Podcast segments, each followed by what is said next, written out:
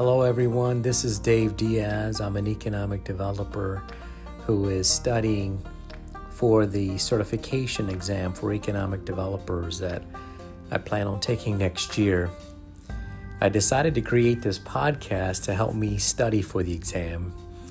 And I thought that maybe this could be helpful to other economic developers who are busy and, like myself, have a challenging time in making time for studying. So I'm going to be reading each chapter from the core manuals created by the International Economic Development Council, which is the agency that gives the exam, to help others. I hope this really helps you. Good luck.